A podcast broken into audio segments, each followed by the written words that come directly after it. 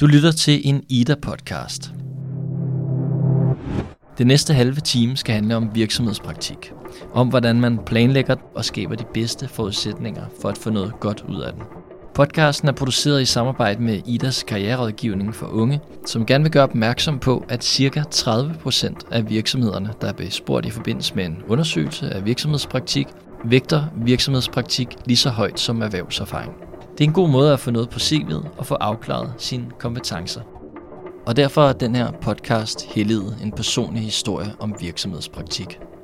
Vi følger Daniel Simonsen, der er nyuddannet, og som kommer fra en familie, hvor han er den første, der tog en studentereksamen. Han var også en af de første, der tog en kandidat i miljøteknologi med en bachelor i biologi. Og med denne krydsning var han en ukendt profil og en mulig kandidat til jobcentret. Så for ikke at konkurrere med et hav af andre profiler, søgte han et job, han vidste, han ikke ville få. Og det landede ham den her virksomhedspraktik, som du nu skal høre om. I løbet af de næste 30 minutter fortæller han, hvordan han planlagde sin virksomhedspraktik, og hvordan et afslag blev den tredje sten, han bygger sin karriere på. Daniel gjorde det lidt nemmere for sig selv. Og måske får du også en idé eller to til, hvordan du kan lægge dine næste tredje sten, som du kan tage afsat fra i din karriere, eller bruge som springbræt til dit første job. Podcasten er produceret af Ingeniørforeningen IDA i samarbejde med Brain Gain Group. Mit navn er Bo Ågaard Lang.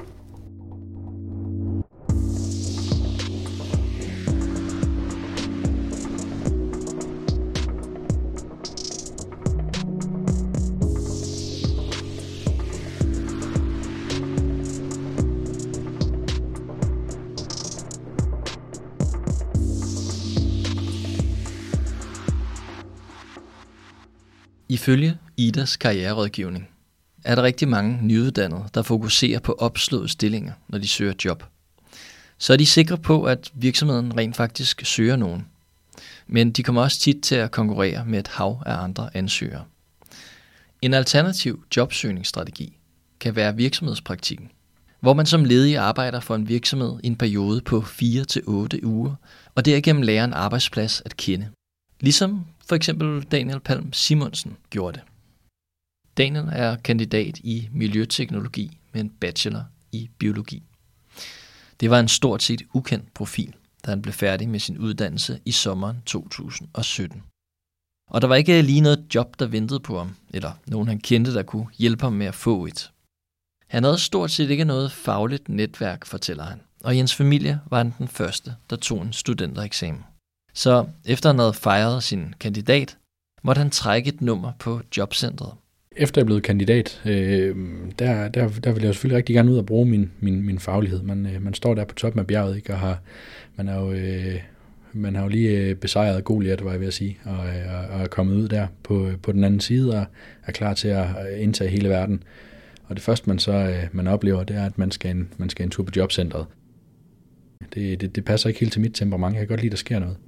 Øh, så jeg startede ude i Zoologisk Have med at, øh, at køre fejebil og med at lave affaldssortering og øh, renovation derude og jamen, oprydning, både i, altså rundt om anlæggene og på publikumspladserne og alle mulige ting, bygge stakitter og øh, lægge fliser og hvad der nu ellers var. Og det var ganske fornøjeligt. Det kan man så næsten savne nogle gange, at få lov til at gå rundt bare uden for hele dagen og, og, og gå og male stakit. Jeg synes egentlig, jeg var ret heldig jeg kunne få lov til at køre rundt og så øh, passe mig selv, øh, og så søge hos de virksomheder, jeg godt kunne tænke mig at søge ved. Daniel vil gerne ind i rådgivningsbranchen.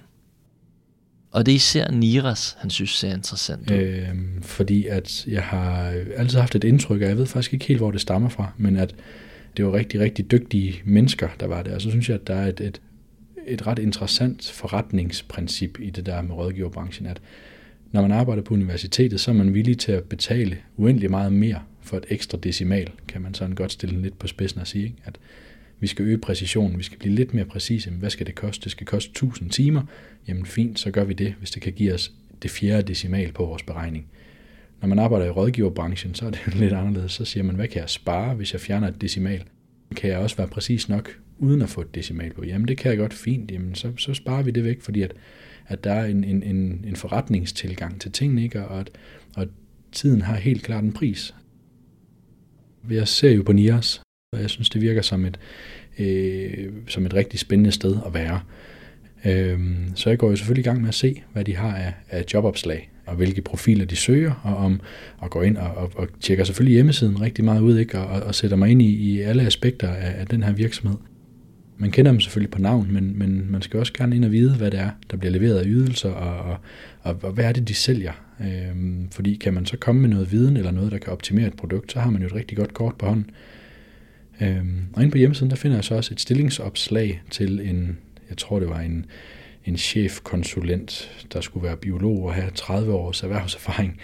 Øhm, og, og, og da jeg læser den, så ved jeg selvfølgelig godt, det er ikke mig, nyuddannet øh, idiot på 26 år, jeg vil sige. Der, der stod ikke chefkonsulent i panden på mig.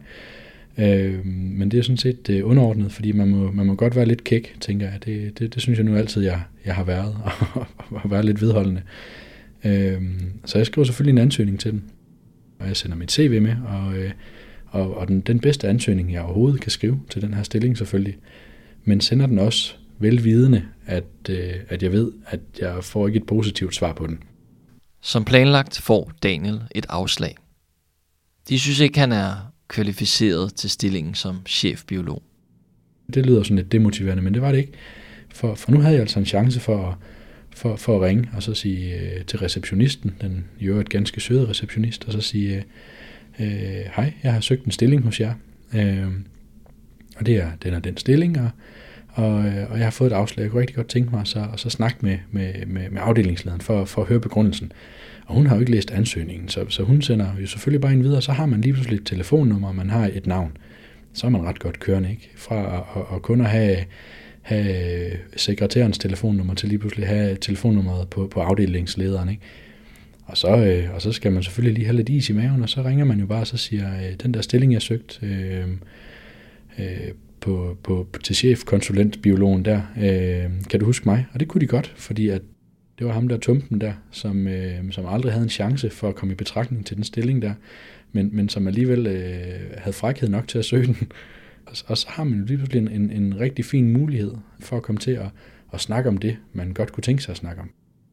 Daniel vil gerne snakke om sit speciale, for han ved, at det har en anvendelighed. Der er nemlig sat et milliardbeløb af på finansloven til etablering af vådområder. Og Daniel, der har overvejet, hvordan han kunne bruge sit speciale som trædesten i sin karriere, har valgt at skrive om, hvordan vådområder påvirker vandløbskvaliteten. Man må jo gerne være en, en, en lille smule smart, når man, når man laver de her ting, og når man forsøger at skabe sig et netværk. Når man, når man kommer uden noget netværk overhovedet, så, så bliver man nødt til nogle gange at, at tænke lidt langsigtet. Det har ikke noget med at være, være, være udspekuleret at gøre. Det handler, det handler bare om at tænke sig om. Og for eksempel at søge sådan en, en stilling som chefkonsulent kan fungere som trædesten for, at man kan få lov til at skabe en kontakt, en naturlig kontakt. Man kan jo ikke bare ringe til folk og sige, hej, vil du ansætte mig? Det giver ikke, det giver ikke nogen mening. Så får man afslag ved receptionisten, og med god grund, fordi så virker man jo lidt som en freak, ikke? Øh, men man må godt lægge nogle, nogle, nogle sten til sig selv, der gør det, der gør det lidt nemmere. Øhm, og det kunne for eksempel være at, at søge sådan en stilling, ikke? som der så giver en en mulighed for, at man kan træde træde op på den sten, og så stå derfra, og så ligge den næste sten, altså ringe på det her afslag her, så man kan komme til at snakke med en afdelingsleder. Jeg ringer til, til, til afdelingslederen der, og, øh, og, og vi snakker i telefon sammen, og jeg er faktisk på arbejde i Zoologisk Have mens, og, øh, og ved at køre rundt og, og, og, og holde orden i haven, som, som jeg, jeg jo gjorde der. Og øh, efter vi har snakket om den, den stilling, som chefbiologen der, som, øh, som jeg fik afslag på, så, så tager jeg selvfølgelig til den og fortæller, at, øh, at, at jeg, har faktisk, jeg har faktisk skrevet et speciale, jeg har lavet et projekt, jeg har lavet noget viden, som, øh, som egentlig kunne være ganske brugbart for dem, for nu vidste jeg jo, hvilke, hvilke services, som, øh, som NIAS også leverer.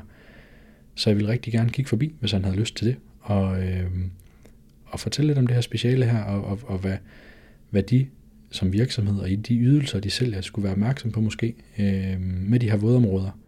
Afdelingslederen siger ja. Og to dage efter møder Daniel op for en Nias bygning. To dage senere, der, der møder jeg op på, på Nias i Aalborg.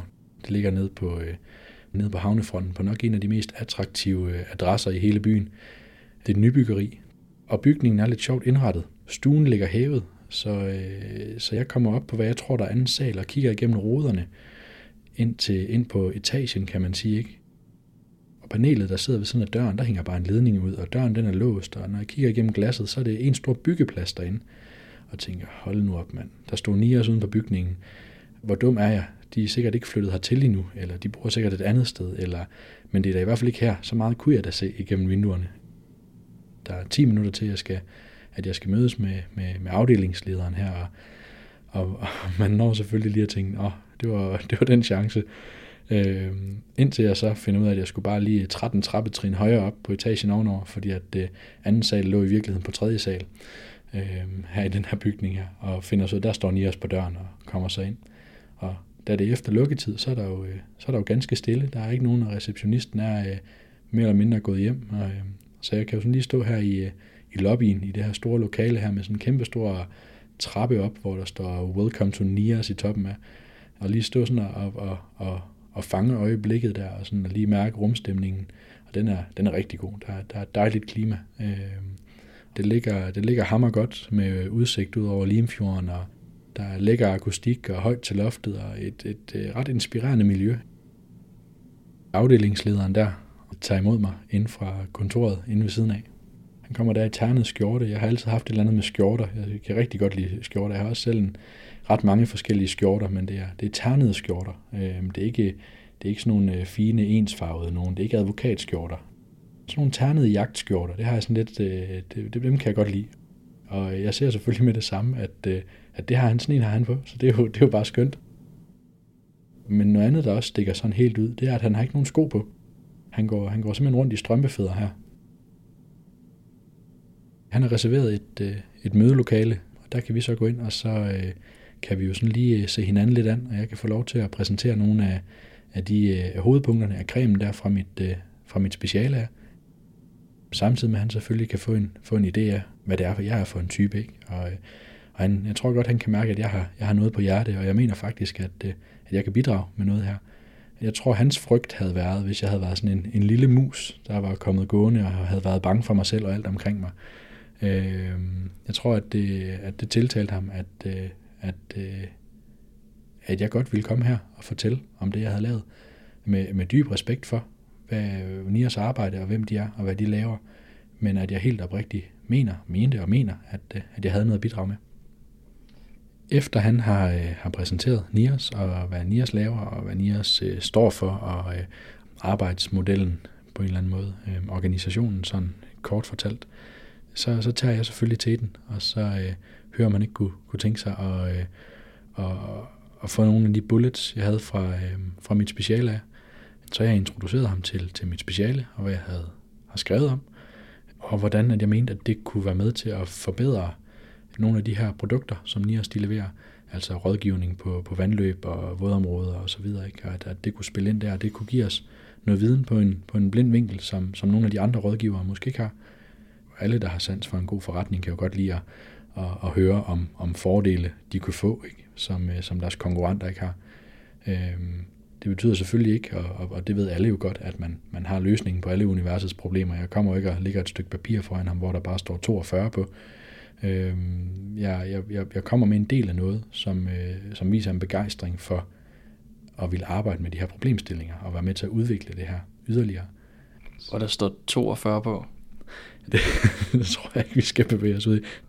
kan du ikke lige forklare mig, hvad det er for noget?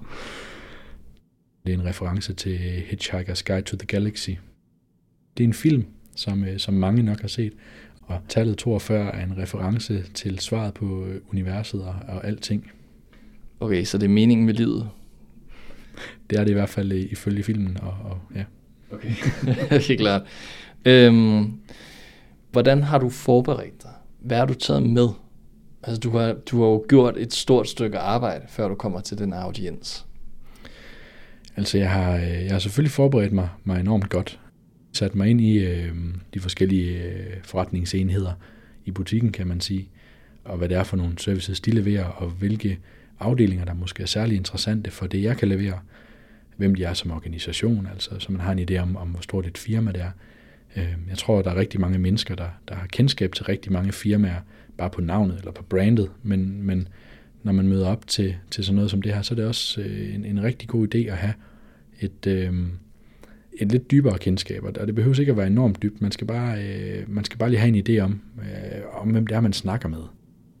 Om det her det er en, øh, en medarbejder, eller om det er en afdelingsleder, om det er øh, filialdirektøren, eller om det er øh, den globale leder, eller om det er en øh, forretningschef, eller hvem det er. Det handler bare lige om, at, at de går selvfølgelig op i noget forskelligt. En teamchef går selvfølgelig op i det faglige, men skal jo stå til ansvar opad for, for, for, for forretningen i det. Ikke? Øh, hvor at en, en, en, en, en leder på et højere niveau måske går mere op i økonomi og en forretning, men er ret ligeglad med, med sådan det faglige, bare det fungerer. Så meget mere er der øh, egentlig ikke i det. Det handler bare om at, øh, at, at vide, hvad man, hvad man vil. Altså, skal vi ind bare for, for at snakke om løst og fast nu, eller, eller har vi faktisk en dagsorden? Og, øh, og min dagsorden for det møde, inden jeg går ind ad døren, er jo helt klart, at jeg vil rigtig gerne have, have vist de her ting. Jeg har lavet mit speciale. Jeg vil rigtig gerne have fortalt, hvad det er, jeg kan bidrage med. Øh, og så vil jeg rigtig gerne have en bedre forståelse, end da jeg kom, om hvem Nias er, og hvad det er, de kan. Øh, så jeg har en, øh, en idé om, og en forventning om, om, om vi muligvis kunne passe sammen. Ingen forventninger om en eller anden øh, fast fuldtidsstilling, eller et praktikforløb, eller noget som helst der. Her handler det om, at, at, at vi skal bare have skabt noget klarhed over, hvad det er for et sted, og de skal selvfølgelig have lov til lige at se, hvem jeg er også. Mødet med afdelingslederen går godt, og de aftaler, at Daniel skal starte i virksomhedspraktik hos Nias nogle uger efter. Og for at sikre sig, at han får noget ud af den, tager Daniel kontakt til Idas karriererådgivning, hvor han sammen med en karriererådgiver, der hedder Sende, definerer nogle mål for virksomhedspraktikken. Jeg har ikke nogen forventninger om, at den her virksomhedspraktik den bliver til et, en fast stilling efterfølgende. Øh, men jeg har en helt klar forventning om, at den her virksomhedspraktik skal bidrage med noget positivt. Og, øh, og sammen med Sanne, der finder jeg selvfølgelig ud af nogle, nogle, øh, nogle, nogle ting, som, øh, som kunne være godt, og nogle pejlemærker, der kunne være gode at følge. Det er blandt andet at have nogle mål for, øh, for praktikken. Øh, hvornår har det været en succes? Hvornår har det ikke været en succes? Nogle konkrete opgaver, vi kan, vi kan arbejde på. Ikke? Og det er også nogle af de ting, som jeg får, får aftalt med, med afdelingslederen, hvad det er, vi skal arbejde på, og, og hvornår synes vi, det her det er lykkedes. Det behøver ikke at være noget, noget kæmpestort, eller at man har løst øh, alle verdens problemer. Øh, det, skal, det, skal bare, det, det skal være noget, hvor man kan sige, det arbejder vi hen imod, og vi er tilfredse, når vi er nået dertil. Succeskriteriet for, øh, for NIOS, for afdelingslederen her, er, at vi finder ud af, hvad en profil som den, jeg har, kan bidrage med. Øhm, den er ny for den her afdeling her, når man kommer med en bachelor i biologi og en kandidat i miljøteknologi, og har sin faglighed inden for vandløb og vådområder og, og søer og natur. Øhm, så det er succeskriteriet for NIAS, det er, at de vil godt have en, have en føling med, hvad, hvad den her profil kan, og selvfølgelig også med, med, med mig som person, om hvordan jeg passer ind i teamet, øh, rent socialt og alt muligt andet. Der er jo, der er jo selvfølgelig nogle ting der, som man øh, jo synes, der skal være styr på.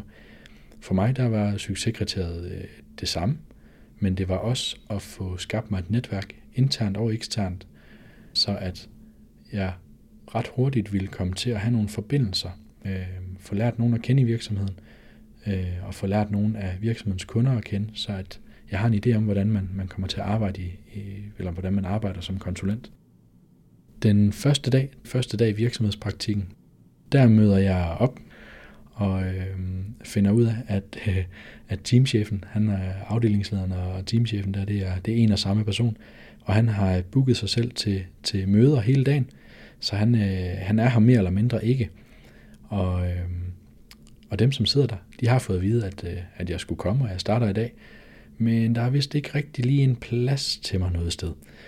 Så øh, nå, sådan lidt forsigtigt, så finder jeg en plads over i hjørnet over ved vinduet, der var god udsigt over, det var, det var nok det bedste sted, jeg kunne komme i tanke om at sidde. Og øh, sådan efterhånden, som dagen den går, så dukker folk jo sådan lige så stille op.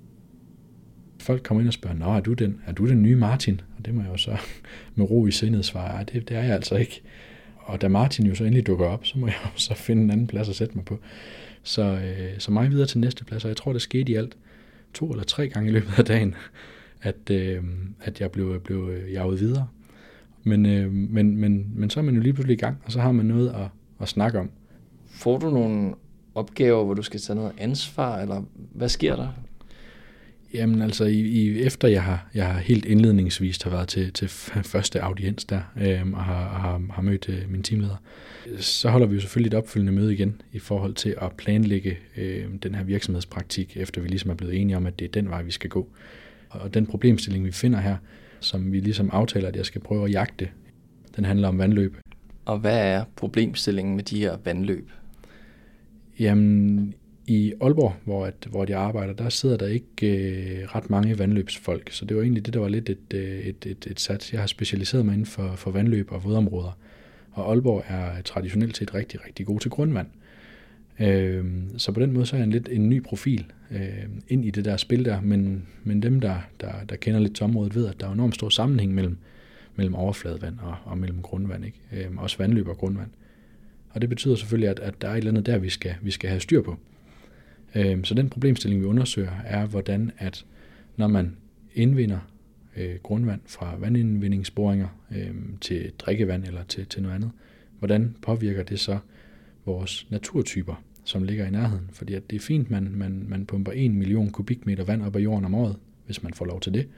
Men hvis vi så har en masse moser og nogle rige og andre grundvandsafhængige naturtyper, der ligger tæt ved, så kan man godt risikere, at de udtørrer. Det er vi sådan ganske forhindret ifølge lovgivningen til at, til at gøre. Det må man simpelthen ikke. Det er en problemstilling, man nok skulle skrive en helt PhD om, hvis man skulle til bunds i den, siger Daniel. Så de aftaler også, at Daniel ikke behøver at løse hele opgaven på de fire uger. Det er fint, at de bare har en idé om, hvor meget det vil kræve at løse opgaven. Om ikke andet, så kunne vi jo prøve at undersøge potentialet for at arbejde videre med det. Altså at man, man, man havde en idé om det omfang, der skulle kastes i det og lige så meget den anden vej, så jeg kunne få lov til at prøve at se, hvordan, hvordan man arbejder i, i, i Bixen. Daniel finder sig lige så stille til rette.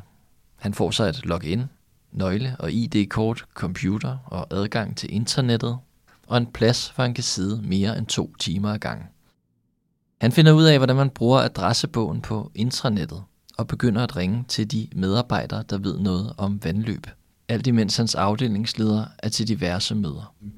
Så øh, efter den der dag, der, hvor han havde været til møder hele dagen, der havde jeg jo allerede snakket med de første tre, der sad over i Allerød og havde introduceret mig selv. Øhm, så han fandt egentlig ud af, at jeg havde snakket med dem ved, at de begyndte at skrive til ham, hvem, hvem det var, der var på kontoret. Øh, om det var en, de havde ansat, eller der måtte han jo sige, at det var, det var, det var deres øh, nye praktikant, der, var, der, der åbenbart bare ville afsted. Min tilgang til, til den praktik her, den, den var egentlig ret simpel. Jeg skulle lære så meget som overhovedet muligt på, på kortest mulig tid og, og skabe mig et netværk. Ikke? Øh, gerne internt, men, øh, men, men også eksternt. Og det var også en af grundene til, at jeg begyndte at, at, altså, at selv tog teten og ringede til folk. Øh, fordi forhåbentlig, når fire uger de var gået, så, øh, så kunne jeg jo forhåbentligvis have lavet mig en opgaveliste, der var så lang, at når de fire uger de var gået, så havde jeg egentlig bare noget at gå i gang med mandagen efter, kan man sige. Ikke? Det, var, det var sådan set det allerbedste, der kunne ske. Det er det bedste, der kan ske. Det værste, der kan ske, er, at virksomhedens praktikken bare løber ud i sandet, og at Daniel hverken har lært nogle nye at kende, eller har lært noget i løbet af de fire uger, virksomhedspraktikken varer. Så for at de holder sig til planen, har Daniel aftalt med afdelingslederen, at de skal have et midtvejsmøde efter to uger og et evalueringsmøde til sidst. Altså vi skulle jo i hvert fald snakke om, hvordan det var gået, når det så sluttede. Øhm, og jo tættere vi kom på, øh, på, på slutningen, jo, øhm, jo mere blev det sådan, nå, på fredag, den sidste dag, agtigt, med et glimt i øjet og med et, øh, med et smil på læben. Øhm, og der kunne vi jo godt se, også fra midtvejs øh, samtalen af, at, at, at der var faktisk allerede øh, landet en del opgaver på skrivebordet, ikke? Og mit netværk var egentlig blevet forholdsvis stort internt i virksomheden, øhm, så der var en del, der havde af de andre, som, som havde hørt om, at, at, at jeg sad der, og, og som godt kunne bruge nogen, som, som havde en lille smule kendskab til vandløb også. Daniel har fundet en måde, han kan bidrage til virksomheden. Og fordi han er oprigtigt interesseret og giver udtryk for denne interesse, og fordi han har været opsøgende og har lært de relevante medarbejdere at kende, er der landet en del opgaver på hans spor. De er interesserede i at have en kollega, som ved en smule om vandløb, som Daniel så beskeden formulerer det. En af de sidste dage mødes han med afdelingslederen for at evaluere virksomhedspraktikken. Og til det evalueringsmøde, der, øh, der har jeg jo selvfølgelig forberedt mig, og han har også forberedt sig. Og jeg har jo et stykke papir med på de kontakter, jeg har fået, og på de opgaver, som jeg har løst, og på de opgaver, som jeg ikke har løst endnu.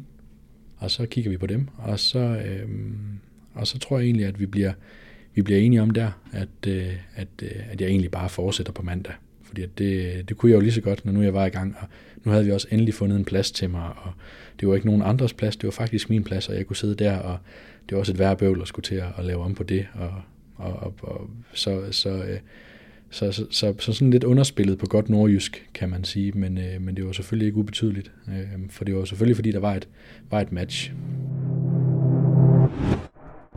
Daniel arbejder i dag som miljøkonsulent hos Nios og tager cyklen på arbejde i Aalborg, hvor han bor sammen med sin kæreste og datter.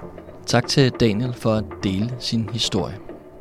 Da vi havde klippet den her historie med Daniel, der sendte jeg den til Majbrit Ølgaard, som er karriererådgiver og vejleder i Idas unge medlemmer. Blandt andet, når de skal tage en virksomhedspraktik. Så derfor var det relevant at spørge hende, hvad hun tænkte om Daniels historie, og om, hvad man kan bruge en virksomhedspraktik til. Vi mødtes på Kalvebod Brygge i Idas reception og gik op ad vindeltrappen til trappeafsatsen på 3. sal, hvor der står nogle sofaer, og hvorfra man kan se ned til Københavns havn. Jeg bruger bare dit øh, fornavn, okay? Ja. Nu skal jeg lige høre, hvordan det er der. Ja. Hallo, hallo, hallo. Ja, det ser meget godt ud. Nå, øh, Maj Britt, nu har du hørt Daniels historie, mm. og øh, hvad fik den dig til at tænke på? Jamen, jeg synes, Daniels historie er et rigtig fint eksempel på, hvordan man kan bruge virksomhedspraktikken til faktisk at få et job. Jeg kommer til at tænke på, at han er god til at gøre sig relevant, fordi han taler rigtig godt ind i, hvad det er, de kan bruge ham til øh, på opgaveløsningsniveau. Øh, og øh, jeg tror, det er noget af det, der gør, at han, han lander et job der. Øh, jeg tror også, at man skal passe på sådan generelt med virksomhedspraktikker at have en forventning om, at der kommer et job bagefter. Fordi så tror jeg godt, at man kan blive skuffet. Så noget af det, jeg synes er rigtig vigtigt, når man snakker virksomhedspraktik, det er, at man går efter øh, nogle læringsmål. At man er god til at sætte målsætninger op i forhold til, hvad er det, man gerne vil lære? Hvad er det, man gerne vil have ud af praktikken? Hvad er det for nogle opgaver, man gerne vil løse? Og øh, hvad er det, øh, som man, man gerne vil have, øh, have lært, som man kan bruge bagefter? i sin jobsøgning eller i sit videre job, øh, virke, karriere, hvad, hvad, hvad vi end kalder det. Hvad fik det mig mere til at tænke på? Jo, jeg, jeg synes, det var sjovt, det der med, at han, han søgte et job, som han, øh, han var decideret underkvalificeret til. Det synes jeg var frist, at han ringer ind bagefter og siger, øh, jeg er stadigvæk interesseret. Jeg fik et afslag, men jeg er stadigvæk interesseret. Kan vi finde på noget? Kan vi finde på noget med virksomhedspraktik? Øh, og der synes jeg netop, at, at hvis man kan se, at man er relevant for en virksomhed, og man kan se øh, meget tydeligt, konkret, hvad er det for nogle opgaver, jeg gerne vil løse, hvad er det, jeg gerne vil lære, hvordan øh, kan det bidrage til, at, øh, at virksomheden får noget ud af det, og jeg udvikler mig som, som potentiel medarbejder i denne eller en anden virksomhed, så synes jeg da helt klart, at det er noget, man skal, man skal gå efter. Fordi det er jo et læringsrund, hvor man kan få lov til at prøve sig selv af i 4-8 uger, øh, hvor lang tid man, man nu kan få bevilget fra A-kasse, jobcenter og hvad der skal ind over. Og jeg synes måske særligt, hvis man har været syg en periode, eller har været øh, ledig i en længere periode, eller man står i et brancheskift, så kan det være en oplagt mulighed for, at man kommer ind og prøver, hvordan er det egentlig at have et fuldtidsjob? Hvordan er det egentlig at møde hver dag kl. 8? Hvordan er det, øh, hvis man står i et brancheskift, at komme ind i en ny virksomhedskultur, en ny branche. Hvordan ligger opgaverne egentlig? Er det noget, man forestiller sig er så sjov, eller er det nu også sjovt, når det kommer til stykket, og man får lov til at, at arbejde med det fuld tid? Så det synes jeg helt klart er, er noget, man kan overveje at benytte sig af. Og øh, Daniel her, han er jo god, som du siger, til at formidle, hvordan han kan bidrage til virksomhedens forretning. Mm. Øh, og det er noget, han allerede har gjort sig klart, før han kontakter dem. Hvordan kontakter man sådan en virksomhed, hvis man gerne vil have en virksomhedspraktik? Jeg synes, det som Daniel gør godt her, det er jo, at han bruger rigtig meget tid på research. Øh, og det synes jeg jo, uanset hvad man, hvordan man griber sin jobsøgning an, så kan virksomhederne normalt mærke, om man har lavet sin research. Og det tror jeg er alfa og omega At man er tydelig omkring, hvad det er, man gerne vil, og man har researchet på, hvad det er for en virksomhed, man kontakter. Selvfølgelig skal man ikke bruge flere dage på at lave sin research, men det er vigtigt, at man ved, hvad det er for en virksomhed, man kontakter. Hvad er deres dagsorden? Hvad er de sat i verden for? Hvad er det for nogle produkter eller ydelser, som de, de lever af at sælge? Hvad er deres værdisæt? Øh, er det noget, som, øh, som man kan se sig selv i? Han refererer til det her med skjorterne, de der ternede skjorter, og det, det, det kan han mærke, at det gør noget godt ved ham. Det er noget, han kan se sig selv i den der ternede skjorte, og det er jo næsten ligesom øh, at man kan se sig selv i den der Aldi-kittel, eller sygeplejerskens kittel, eller hvad det nu er. Men at man kan identificere sig med at træde ind i den rolle, som jobbet kræver. Øh, det siger jo, at der er et match på, på, på værdier også, og ikke kun på opgaver. Og det er jo sådan noget, som en arbejdsgiver også kan mærke. At man har gjort sig tanker om, hvad er det for en virksomhed, hvad er det for nogle værdier, hvad er det for en påklædning, øh, hvad er det for en kultur, man træder ind i. Er det, øh, er det 8-4 kultur, eller er det 8 mange kultur, eller er det, ja, hvad er det for nogle arbejdsopgaver, hvordan ser hverdagen ud, hvad vil jeg gerne her, øh, og hvad vil de, og passer det sammen. Jeg har selv prøvet at være i virksomhedspraktik, øh, da jeg var ledig på et tidspunkt. Og øh, der gjorde jeg simpelthen det, at jeg valgte, jeg tror det var 7-8 virksomheder ud, som jeg så kontaktede og gik i dialog og sagde, jamen øh, er der nogle muligheder her, og hvad kunne det dreje sig om, og, og øh, klædte dem på med oplysninger og gjorde mig selv tanker om, hvad var muligt, og hvad ville jeg helst. Og så, så var det jo et spørgsmål om at sige, okay, men hvor, hvor passer det bedst sammen? Øh, hvilke tidsmæssige periode, der er også praktik i det. Hvornår kalenderen kan det ligge? Øh, typisk så kræver det jo også for virksomheden, at de har nogen, som kan lære en lidt op nogen, som kan bestille brugernavn, password. Der skal jo stilles måske et bord, en PC til rådighed. Måske skal der også øh, alle mulige andre, altså laboratorieudstyr, eller hvad det kan være. Det er der jo nogen, der... Altså man kan jo ikke bare gå ind på en arbejdsplads og begynde at løse opgaver. Der er jo typisk en hel masse ting. Det kan også være, at der er noget sikkerhedsmæssigt. Der er lige... Øh... Der er lige lige ned. Og de åbner vinduerne. Når de er ved at åbne vinduerne, ja. Altså nu kommer der jo meget mere øh, vejstøj ind. Sådan er det jo. Kalvebod Brygge. Ja. Jeg tror, det er en af de mest befærdede veje i København, Danmarks område. Mm. Ja. Men det er dejligt med noget frisk luft. Ja, det er faktisk meget rart. Så. Er det godt nok nu med lyden, tænker du? Ja, det tænker jeg er fint. Ja. Lad os øhm, komme tilbage til ja. din øh, virksomhedspraktik, ja. hvor du åbenbart du har nogle tanker omkring det her med at søge på det rigtige tidspunkt, eller planlægge den? Hvad var, hvad var det? Ja, altså det var jo det var også et spørgsmål om, at det var i sommerperioden, så der var jo noget sommerferie, der kom ind over. Øh, og der nytter det jo ikke noget, at man kommer som virksomhedspraktikant, når alle andre er taget på sommerferie. Så der er jo også noget der, der skal times i forhold til, hvilke fire uger er det, vi snakker om.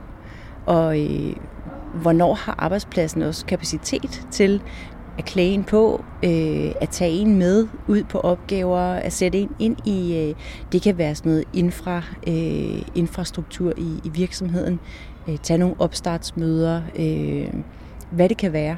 Øh, så det kan være en god idé at være ude i god tid. Og øh, det kan også være en rigtig god idé, at man måske overvejer, er der nogen i ens netværk, som kan sige, sige god for en. Øh, det skal selvfølgelig være en relevant virksomhed, men øh, altså, jo mere goodwill man har fra, fra start af, jo mere tror jeg også, at virksomheden er, er interesseret i at lukke en ind. Ikke? Fordi fire uger, det er ikke lang tid. Otte uger, det er heller ikke lang tid. Man når knap nok lige at vide, hvor, altså, ej, hvordan, kaffe, hvordan kaffemaskinen virker. Men jo, det er ikke ret lang tid øh, at starte et nyt sted. Og øh, noget af det, som jo også gør en væsentlig forskel. Det er jo, hvordan man træder ind på arbejdspladsen. Det her med, hvordan man er øh, trænet i at opbygge relationer til mange mennesker på kort tid i virkeligheden. Ikke? øh, ja, hvordan man, hvordan man møder øh, nye øh, kolleger, øh, også måske selvom det er en kort periode, hvordan man investerer socialt i virksomheden. Øh, og man får husket at, at sige hej om morgenen, og øh, hvordan man måske reagerer på, hvis folk lige har glemt, hvad man hedder. Øh, eller alle, sådan nogle, alle de der små bitte ting, som sådan set ikke har noget med opgaveløsningen at gøre, men som jo er der øh, på en arbejdsplads. Øh, er man den, der selv går hen og, og tager initiativ til at sige hej til nogen, som man ikke mødte dagen før, fordi de havde barn syg, eller hvad det nu var, ikke? Øh, hvordan bliver man opfattet? Er man, er man opsøgende i sin, øh, i sin opgaveløsning? Eller sidder man lidt og venter på, at nogle andre tager initiativet i forhold til at, at løse de opgaver, som man har aftalt, at man skal løse? Der tror jeg i hvert fald, at jo mere initiativ og, og drive man kan vise, øh, jo mere får man ud af det. Og, og jo, jo mere positivt øh, vil arbejdsgiveren jo også se på, på en efterfølgende. Og det kan jo være, måske i forhold til et job, det kan også være, at man får en udtalelse med sig. Det kan være, at man kan bruge øh, chefen som en reference, hvis man så senere skal til en jobsamtale. Så kan de udtale sig om, jamen, hvordan arbejder øh, man, hvad har man løst af opgaver, hvordan har man bidraget på arbejdspladsen. Det kan jo godt være noget værd, selvom, selvom der ikke var et job for enden af, af praktikken. Daniel han fortæller, at han kommer ind og møder afdelingslederen til sådan et møde. Og der, øh, der tør han ligesom at tage initiativet og fortælle om sit speciale og sådan noget. Og det, som Daniel tænker i den situation, det er, at hvis han bare havde været sådan en stille mus, det var nok det værste, der kunne ske. Eller det var nok det, som afdelingslederen kunne have frygtet. Mm. Øhm, hvad tænker du om, om Daniels måde ligesom at, at gå til arbejdet på og møde afdelingslederen? Mm. Jamen, jeg tror, det er vigtigt, at man, at man gør sig klart, hvad er jeg god til, og hvad skal jeg arbejde med. Og sådan er det jo øh, her i livet, at vi er alle sammen gode til noget, og der er altid noget, som vi alle sammen skal øve os på. Og, og man kan sige, at hvis der er sådan fem forskellige ting, man skal kunne i et job, og man er god til de tre af dem, så er det jo sådan, at de fleste mennesker får rigtig god selvtillid af at øve sig på det, de er gode til i forvejen. Fordi så går det jo godt. Og så er man måske bedre end de andre, og så kan man sammenligne sig, og så, ja, så føles det som om, det er rart. Ikke? Hvis man øver sig på det, som man er dårlig til, så kan det være, at man er dårligere end de andre, det kan være, at man er langsommere, eller man, man, øh, man føler, at man halter bagefter, og det er ikke særlig sjovt, det er ikke særlig motiverende at øve sig på det, man er dårlig til. Men hvis det som overordnet, altså så når man ser på det hele, gør en til en, en bedre medarbejder, at man bliver bedre til det, man er dårlig til, og samtidig er god til det, man er god til, så kan det jo godt give, give pote på den lange bane. Så, øh, så det her med at sige, hvis man nu er en stille mus, det er, det er der jo nogen, der er, øh, så er det okay. Men så kan man jo godt øve sig på at sige, okay, men det kan godt være, at jeg er en stille mus, men øh, derfor kan jeg godt gå ind og snakke med en afdelingsleder alligevel. Jeg skal måske bare forberede mig. Jeg skal bare måske øve mig i at, at, at tale højt. Jeg skal måske øve mig i, hvordan jeg bruger mine hænder, så jeg får udtrykt lidt mere af mig selv. Øh, men der er jo ikke noget galt med at være en stille mus, øh, vil jeg også lige øh, sige. Øh, det kommer også meget an på, hvad det er for nogle arbejdsopgaver, man skal løse. Øh, og og vi, vi kan jo øve os på mange ting. Og samtidig så kan man sige, hvis det ligger en, øh, til en, at man er meget øh, introvert, man er meget stille, så skal man måske ikke have et job, hvor man er meget udadvendt, fordi det kan slide på en. Men derfor kan man jo godt sige, at nu tager jeg lige øh, den udadvendte kasket på i fem minutter, øver mig på det, og så øh, når jeg kommer hjem, jamen så, så er jeg lige stille, som jeg har lyst til at være. Det er jo helt okay.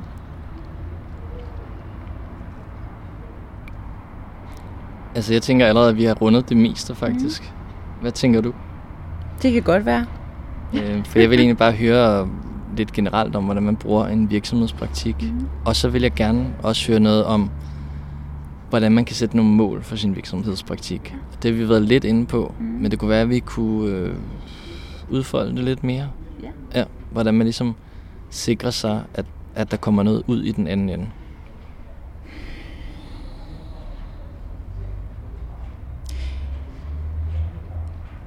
Altså hvis man skal sikre sig, at der kommer noget ud i den anden ende, så er det jo rigtig godt at være konkret og specifik. Så når man faktisk går ind og ser på, jamen har vi nået det, som vi gerne vil, eller ikke? Øh, og nogle gange så sætter man sig jo nogle mål, som viser sig at være helt øh, urealistiske, men det kunne man måske ikke vide, dengang man satte dem. Sådan er det jo. Øh, nogle gange så tror man, at, at man kan øh, udvikle sig meget hurtigere, end man måske lige kan, eller man har ikke man har ikke overblik over, hvad for nogle forhindringer, der kan komme op. Man kan også blive syg i løbet af en virksomhedspraktik, jo. Altså, sygdom sker. Så, øh, så det er jo ikke altid, at man, at man kan styre det. Men det er mere, så man har noget at pejle efter. Og så man har noget, hvor man måske efter en uge eller to kan gå ind til chefen og sige, hov, øh, vi havde de her mål. Min fornemmelse er, at vi er på vej en helt anden sted hen. Hvad, hvad gør vi ved det? Eller øh, er vi tilfredse med det? Fordi det kan jo sagtens være, at man bevæger sig ud af en tangent, og det er en hissefed tangent. Så er det jo bare at gå efter det. Men igen, det, det vigtigste det er næsten, at man er konkret og man er specifik. Fordi øh, det vil være lidt ærgerligt, hvis man, øh, hvis man i mangel af bedre kom til at, at sige, så er jeg den, der tømmer kaffemaskinen eller sådan noget. Det har man jo ikke læst 3-5 år på universitetet for at gøre. Det er fint nok at gøre det, men det skal ikke være det primære i ens, øh, i ens praktik. Øh, så, så fokus på opgaven, og fokus på, hvad er det, opgaven skal lære mig. Hvad er det for nogle kompetencer, jeg gerne vil skrive på mit CV, når jeg har været igennem de her fire uger. Typisk så bliver man god til det, man øver sig på. Så, øh, så jeg synes, det er rigtig vigtigt, at man som, som studerende, som jobsøgende, øh, som nyansat medarbejder øh, eller ny på arbejdsmarkedet, er bevidst om, hvad er det egentlig, jeg øver mig på nu? Og er det det, jeg vil være god til? For ellers skal man jo starte på at øve sig på noget andet.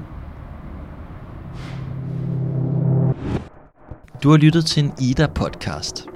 Podcasten er produceret af Ingeniørforeningen IDA i samarbejde med Brain Gain Group.